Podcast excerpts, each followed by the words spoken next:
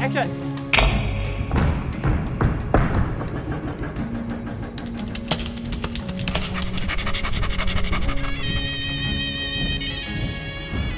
二至三，Take One。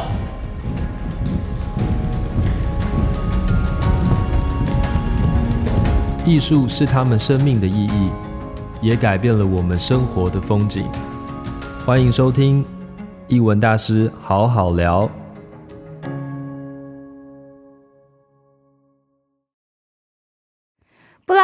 是用舞蹈实践母体文化的勇者。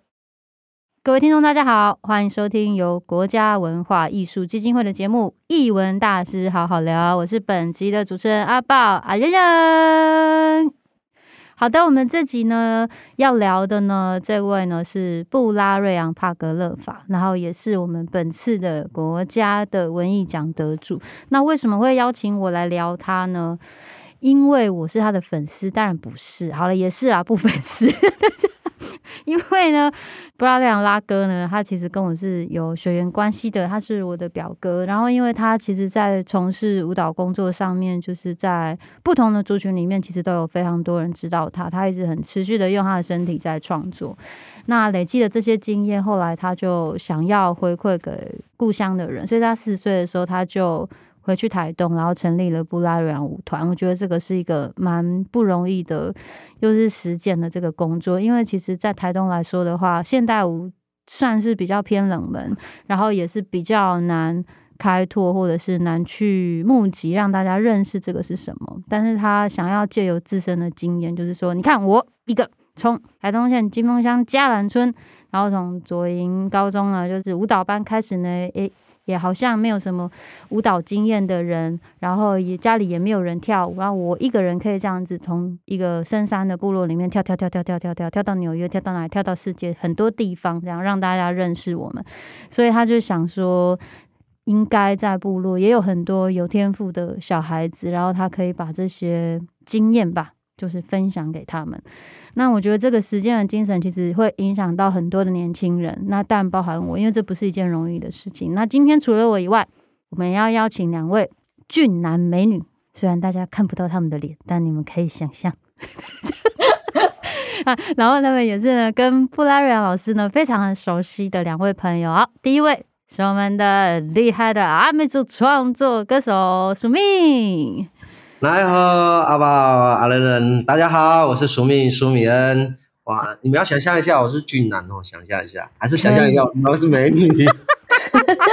好的，感受到非常活泼的气氛。啊，这是来自台东的节奏。好，听众朋友们，你们要习惯，可能会有时候会有一点点突然想笑，或突然想，这这都是非常正常的。请你加入我们。另外一位呢，是我们的布拉老师的资深粉丝，曾经以为自己是文艺美少女，结果比较适合上街头做议题及用新闻说故事，传递讯息。我们也是我们年轻一代哦，非常非常优秀的原住民的媒体工作者红简廷慧。伊那巴呀，我是杜希洪简廷慧，好欢迎，就是一个阿美族的朋友，以及卑南族的朋友，还有排湾族的朋友。然后我们三个有个共同的交汇点，就是布拉瑞扬。嗯，我们要从不同的角度来让大家认识他。对，而且要要聊三十分钟有点困难。不会啦，我们可以聊他喜欢吃的甜点店，谁要听？这题我会，这题我会。好，因为为什么会做这期节目？最主要是我们要先恭喜拉哥，他就是获得这次的国家文艺奖。然后我觉得这个是个对，真的真的是很厉害。然后这是一个非常不容易的殊荣嘛，所以要让大家，因为可能有些朋友他就是。第一次听到这个讲，或者是他对于艺文方面其实没有那么接触，可是他因为我们三个而来听这集节目，嗯、我们就要来 告诉大家，嘿，我们这个好朋友是谁？是这样吗？是因为我们三个？对，一定是因为我们三个，一定是。好，首先我要问一下，就是因为其实拉哥，我刚刚开场有讲过他在回家跳舞这个部分，就是现代舞，其实一开始他是就是从。国外，然后慢慢再跳回来。其实我们都会想说，他已经有很好的成绩了。其实你在国外应该也可以有很好的发展。嗯、然后他现在就是自己回家，然后做了这些原住民的我们原住民的舞蹈作品。其实也是算是在找自己的认同。然后我这边就想要问一下署名，因为其实署名是我们认同界的比较早的 leader 啦，认同界，对，认同界的学长，对对对，他是我们认同界的学长。因为其实这是一件很不容易的事情，从都会啊，不管是你的工作经验啊，或是工作机会，其实在在都市比较好发展。那为什么要回家？然后你再看拉哥做这件事情，你自己有一些什么样的启发？你们有聊过这件事吗？我觉得用两个方式来讲啊，第一个刚才提到的就是，我觉得真的是认同使然啊。第二个话，套部落的一句老人家讲说：“你活该，就是要回家，活该。”对，哎，这个活该，大家听到会觉得很严重。对，这个很难去解释。所谓的活该，就是活着应该啊，我觉得是这样。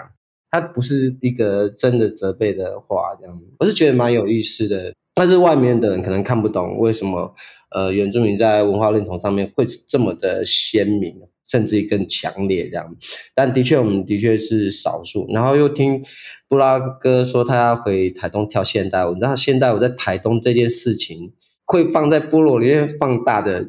嘲笑，怎么样的嘲笑？比方说，一开始自以为是女人很会跳啊。哦，没有把那些部落的妈妈阿姨放在眼里嘛？他们才是真正的舞蹈老师。对，而且他们对于 就还有那个跳舞就跳舞，为什么不要穿衣服？对，就是跟一般我们在部落里面习惯舞蹈形式有很大的落差。当然，我觉得部落有一个好玩的地方，就是说所有的东西都会觉得是。新的开始是是，都会用一种新鲜事来看待这个事物，我觉得这个蛮有趣的，大家不会带很多的偏见。嗯，就像以前的老人家第一次看到电视，第一次看到手机，嗯，第一次看到很多现代的时候，我们都会已经有一个很容易会有一个自嘲的反应，嗯，然后就不会太快给予这种所谓的艺术，有些人会有一些固定的刻板印象之类。我觉得相对部落的会比较开放，哦、但。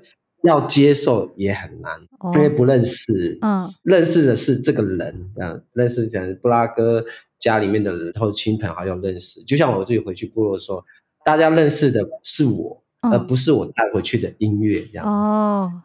我们三个有一个共同点，就是我们都看过他回去台东在成立舞团那个很辛苦的过程。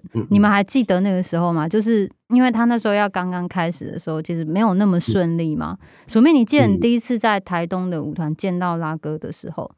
如果是在台东的话，比较特别，因为我直接把他拉到阿米斯音乐节去。哦，哦是。我真正第一次到看到拉瑞扬他们的作品，就是舞团的作品本身是在凯道上，巴奈姐姐他们在集结的时候，他们跳了一段阿奇来。嗯，阿奇来，那排湾族的嘛，是。我觉得他的底蕴是排湾族的文化，这样，那是我第一次看到。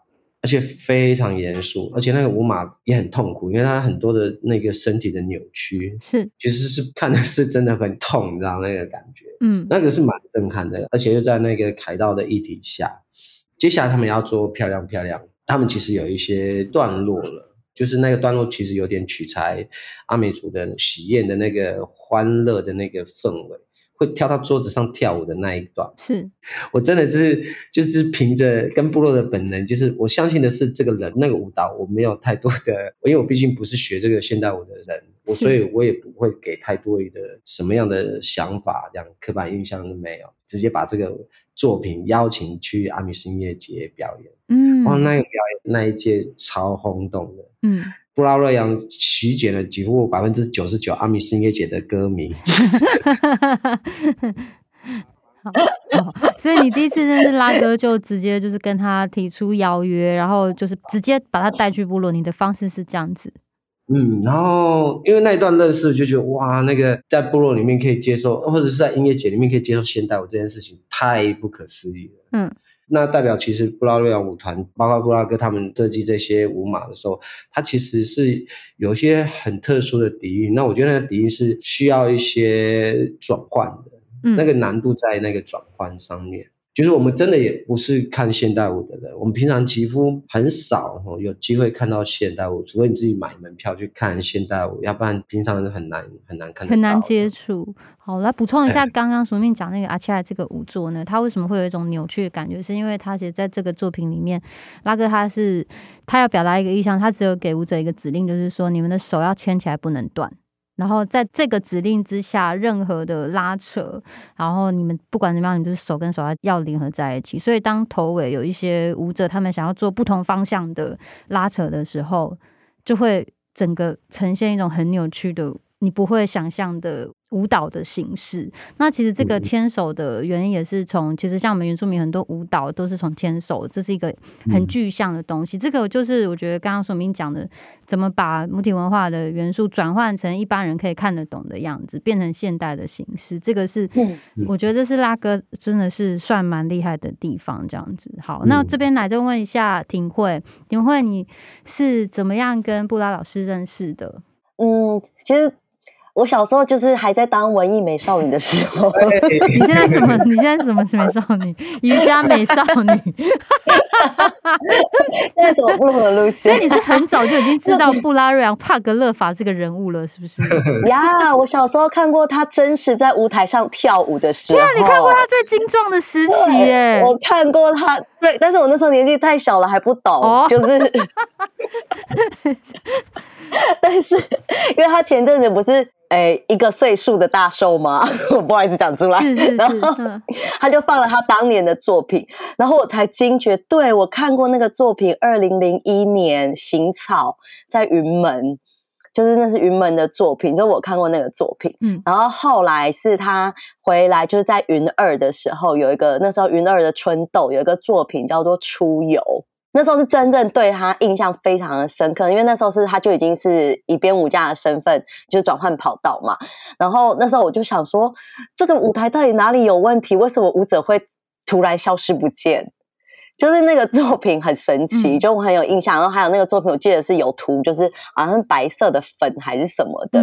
他在讨论生死，可是那时候没有看的那么懂，可是就是对那个整个舞台舞作呈现的感觉印象非常的深刻。是到后来，其实真的认识就是那个本人，其实是因为那时候桑布伊出第一张专辑嘛。然后那时候在帮哥哥就是处理他的通告啊，然后我们就到处去巡回啊。然后那时候拉哥也才刚开始，好像在准备要成立舞团嘛，所以他那时候就很常跟着我们一起去巡回，然后一起卖专辑。嗯，其实这样子的原因就是跟他变得比较熟悉一点。那我卖专辑为什么他不来？哎、欸，我们那时候很可怜呢、欸。我们那时候去就是书店啊，然后现场可能就是只有两个人。这样，所以他就跟着你们一起，就是在刚开始草创的时候，就是跟着独立歌手这样子跑，来帮我卖 CD，然后甚至帮我发海报。对，嗯，哇，对对，然后完全忘记自己是一个舞蹈大师的身份，这样。真的。对，有时候我看到他，比如说蹲在那边弄那个东西啊，或干嘛的时候，我心里想说：天哪，这个是我文艺美少女时期的偶像哎。对，但你有没有问过他为什么要做这件事情？如果说我一定很好奇，问他。我是没有特别的问，嗯，可是那时候或者是吃饭聊天的时候啊，他们在聊天的过程啊，嗯，我觉得那时候，因为他以前虽然说是有这样子的身份，可是一直都是在跳舞，嗯，然后是在一个不一样的世界或是不一样的这个环境里面去身为一个原住民，嗯，嗯，然后但是他如果他今天想要做的这件事情是回到台东成立一个以原住民舞者为主，然后以原住民的文化为底蕴为基础的一个舞团的时候。那身为原住民这件事情，在不同的情境，在不同的生命的状态，身为原住民这件事其实是不一样的。嗯，那我自己的观察会觉得说，他在那个时期其实是在也在认识说，哎，这样子的原住民身份跳脱了舞蹈，跳脱了这个他熟悉的世界，嗯，可以是什么样子，会是什么样子？那不同的原住民在不同的生命状态，他其实是一个蛮会观察的人啊，所以就是我觉得他那时候也都在观察我们这些人到底都在干嘛。就是，哎，我想我好奇一下，我身边的原住民都在干嘛？所以我就跟着我身边的原住民一起过他们的生活，就是这样子。就跟着我们给他几个样本吧，他在观察我们哦，或者是说别人怎么看待我们吧。比如像我们去书店巡回，我们去做很多的这样子的演出的时候，观众大多都不是原住民啊。嗯、那这些观众怎么去回应，然后怎么去理解，嗯、我觉得那可能也会是一个就是很重要的养分，对他对养分或者他那时候的参考。是那时候先做了心理准备说，说哦，他今天做了一个作品，观众可能会怎么样？哦，有 可能。所以像体会的话，你是从他开始要筹备舞团之前就已经在做这件事情，然后这个这个观察到他现在回家，然后到现在舞团成立了，其实已经超过五年的时间了。那你自己在旁边看这。哦观察他的，你觉得给你最大的启发是什么？我觉得一个是就像刚刚左面给他讲到的，就是那个转换这件事情，嗯，就是我觉得他会想到一些方法，因为我觉得有时候我们把那个原住民文化去转换成希望让更多人可以理解的时候，反而会让身为原住民的人看的时候觉得不舒服。有时候那个界限的拿捏，或者是那个转换的模式。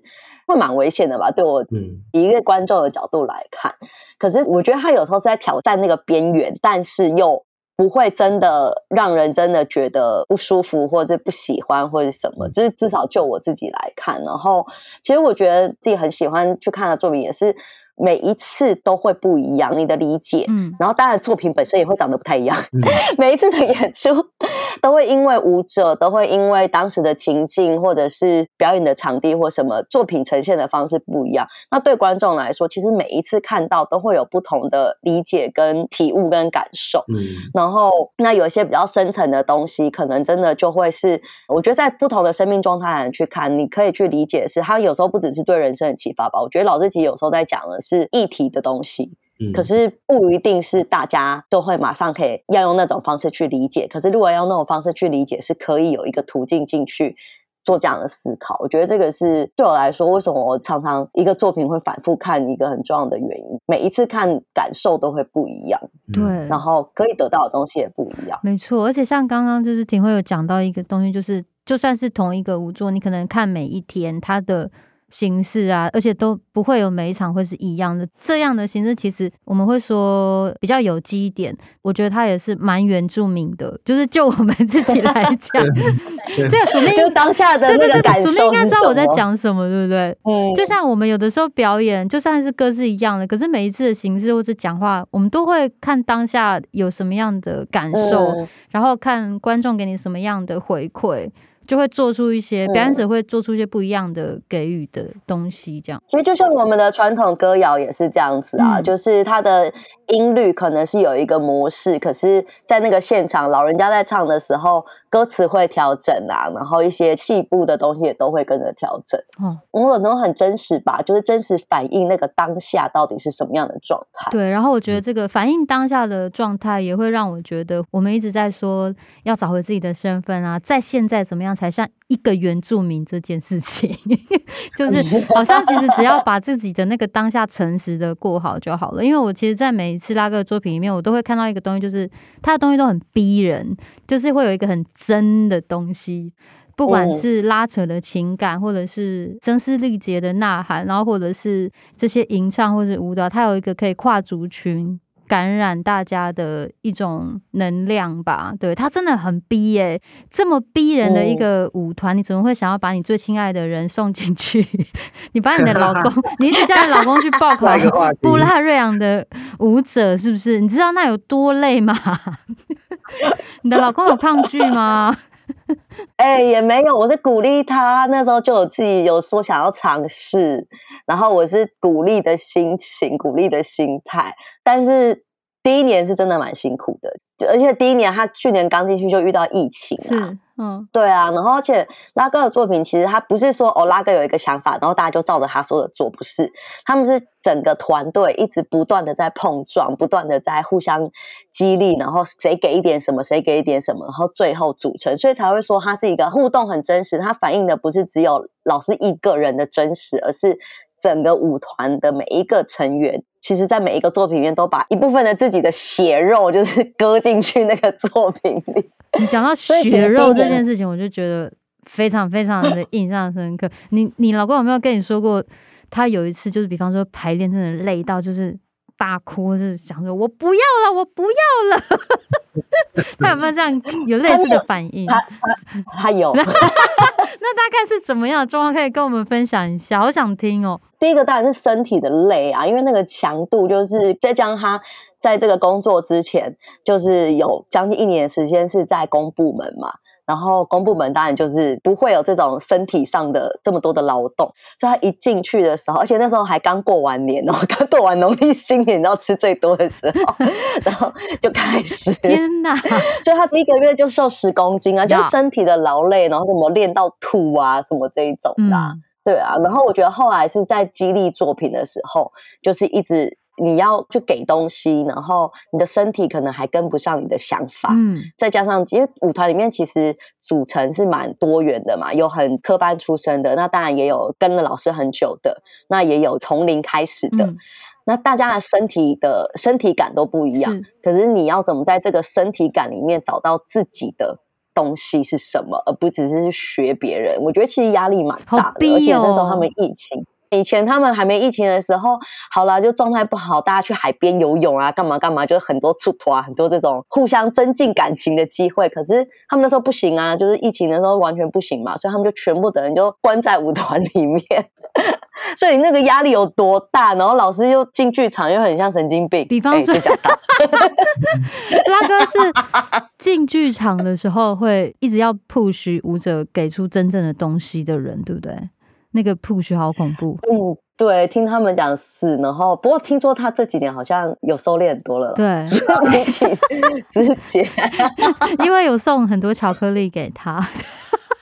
要开始排练，对，拉哥喜欢吃甜食，对，还有麻辣锅，要常常约他吃麻辣锅，对对对对对，就要常抚慰他。所以我觉得，可能这个是布拉的作品。刚刚庭慧有讲到一个，我觉得是很特别的地方。这个舞团的组成，他其实并不是所有人都是科班，因为科班的话，他其实呃一讲，他就是会有一个大家知道的形式，有一个很明显所谓我们定义的好。嗯、可是感觉布拉老师他要的那个不是。一般人所谓定义的好，也不是大众好，他想要看到各个不同形态的好，在身体的表现上面，所以他会去 push。所以我们可以看到，如果你进剧场看到布拉瑞昂舞团的作品，你看到他们的舞者会有年纪比较大的长者，有时候也会有年纪比较小的，有时候会有诶、欸、生过小孩的妇女。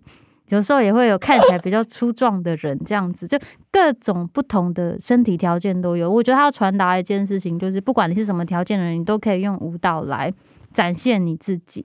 然后这个就是你真正的语言，类似像这样。那这边我想要问一下署命，你也有跟布拉老师他们一起演出合作的经验嘛？对不对？有有感受到那个逼人的那个吗？呃，我布拉哥在排练的时候，反而我没有看过哎。其实我看到的时候，就是可能布拉格，那我记得是漂亮还是不怕太阳下雨？是我去看那个整个排练完，后来他们想要定稿的感觉，然后好像要确定那个定稿的感觉的那个表演，但所以没有看到布拉格在逼人的那个样子，我没看过。嗯嗯，然后我看到了那个布拉格他在转换，有一个事情我我一直觉得在我在我印象中比较深刻，就是在。是否的那一个，其实前面有一些些漂亮漂亮的后期的感觉，然后是否那边就做的比较那个段落做的超长，大家会接歌，就是有一个带头，然后其他人在模仿动作。嗯嗯，最后那一段主曲那一段，最后的主曲。其实你在看阿美族的，有些喜宴比较容易看到，在阿美族的婚宴里面都会有。主要邀请上来要娱乐嘉宾或娱乐长辈的一群跳舞的人嘛，他可能是三个或四个这样，嗯、有的是部落的小朋友教跳街舞，有的时候是妈妈妇女团这样上去跳舞。嗯、但是当当他们上去跳的时候啊，然后后面会有几个在模仿他们跳舞的样子，是观众真正看的不是那个站在前面跳舞给我们看的。反而是那些在后面模仿的人，他成为了舞台的焦点。这件事情要转换成舞台现代舞上面的语汇，我觉得超难，因为这种默契大概只有原住民比较懂。形容一下那个概念，就是说，假如说上台是四个妈妈，好，妈妈要跳放卡拉放音乐，然后那音乐是比较纳卡西的，可是唱母语的音乐带子这样，他们上去跳舞，可能他们的老公。就会在后面模仿他的老婆前面跳舞这样。那模仿的地位呢？我们其实要看妈妈跳，对不对？他们已经排练好，他们练好要跳舞。但是真正让我们看到焦点的是那个模仿的那个爸爸。是，那爸爸他可能会故意把那个动作做得很夸张，或者是很搞笑。嗯，那个只有部落的人会懂那个默契，可能他们夫妻很恩爱，然后就模仿他很伤疤的样子。嗯，但事实上我很爱他。嗯，所以我才要上上台去模仿他，让大家注意这个焦点，然后这个舞台上。还有一种就是，比如说现在部落很容易鼓励小朋友跳舞给长辈看，嗯、然后可是小朋友都会跳嘻哈，有没有？或者是跳街舞了哈。假如说四个妹妹，我小六年级好了，他们要排练好跳街舞上去了，那妈妈就在后面学她的女儿。我们就觉得，其实我们要看四个小朋友、小女生跳街舞，这样，他妈妈在后面学女儿是什么？她也是，这是我的女儿，这样。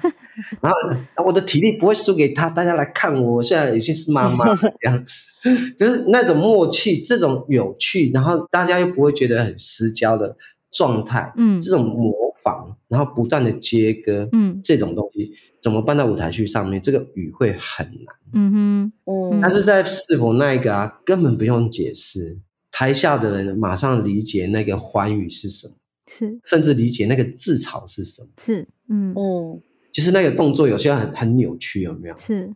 对，可是我觉得，如果对一般的设计舞者，他们可能很难翻译，甚至没办法转换这样的舞蹈语汇放在那个现代舞上面。哦，这是是否那时候给我一个非常强烈的震撼。嗯，对，甚至这个段落在。阿宝的演唱会，阿乐的演唱会也有哦。对，因为我邀请他们来参与，我觉得这个段落是不是太厉害？对，对，就像刚刚淑敏讲，我觉得他就是一个在部落里面生活的一个样子，就是我们会去投币斯卡拉 OK，或者是你刚刚讲的，只要是我们婚宴有人结婚的时候，都会有的一个，其实是有点像是大家都看得懂，只要是原住民都看得懂。的一个形式这样子，然后所以我就会觉得，嗯、那我们也要让台北的人来感受一下，要不然他们就会觉得我们为什么好像。没有讲好，大家就开始一直跳舞。为什么会这么会跳舞？原原住民怎么这么会跳舞？其实我们没有很会跳，我们只是练习的比你们勤快而已。就是这个默契跟那个，其实是从生活当中培养来的啦。然后当这么日常的东西变成在很严重的场地表现的时候，比方说是否这个作品，我记得那时候挺会有一个分享，是你觉得这个作品是一个很残忍的作品。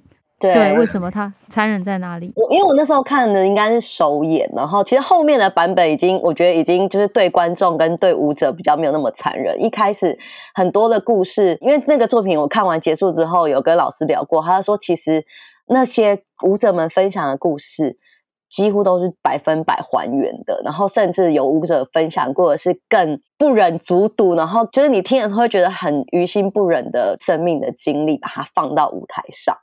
在舞台上去这样子破开，然后去讲。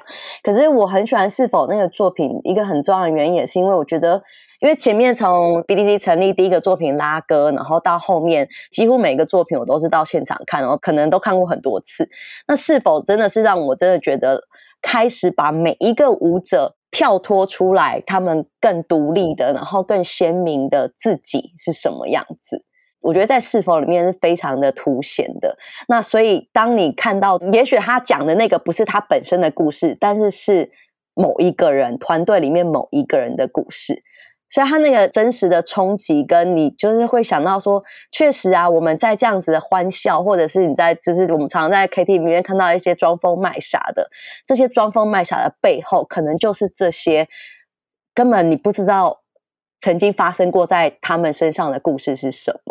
刚刚哥讲到了后面那个大家一起跳舞跟着的那一段，我觉得它很像一个集体疗愈的过程，好像在一个自己每一个人都有自己的伤痛，没错。可是至少在有一个时间点或者有一段时间里面，我可以融入在一个群体里面，然后用我的身体劳动，用我的大声唱歌，用我的用力跳舞。用我的不在乎别人怎么看我的身体、我的声音、我的歌声这件事情，来去达到一个暂时的脱离，或者是暂时的一个集体感。所以那个作品，就是很多人看到是觉得，哎，很喜欢后面那一段，是觉得他很欢乐，他很什么。可是如果今天把这个前后两段组合在一起的时候，其实我哭得最惨的是 后面那一段。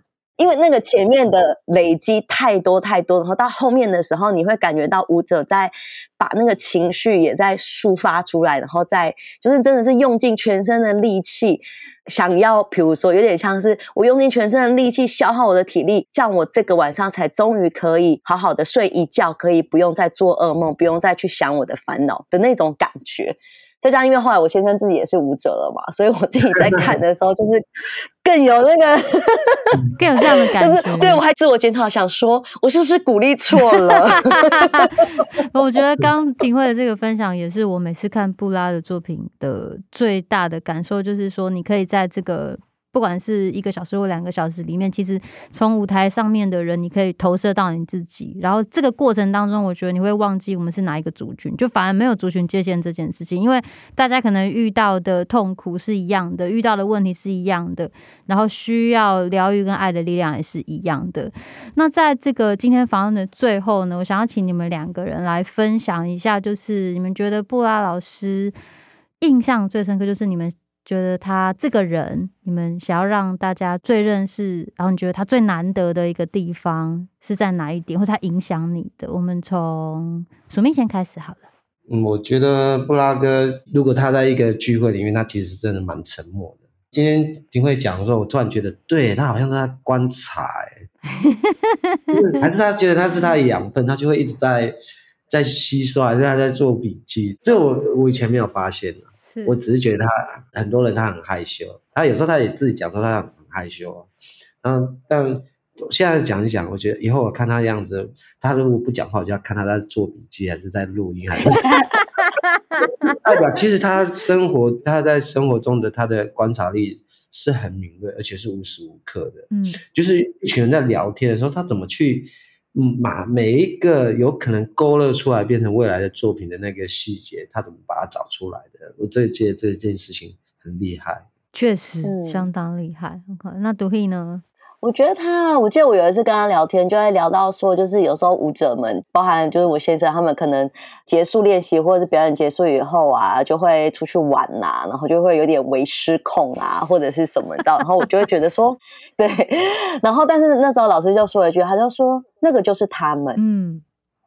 然后我那时候真的就会觉得，对，就是这可能也跟格格刚刚讲的也呼应到，就是他在观察每一个人的样子，是。然后他其实是用一种很理解的方式，因为每一个人的成长背景不一样，所以造就每一个独立的个体，然后呈现在他们可能喝了一点饮料之后，嗯、可能遇到挫折的时候的反应，或者什么什么这些。然后对他来说，他就觉得那就是他们，那他要把这些。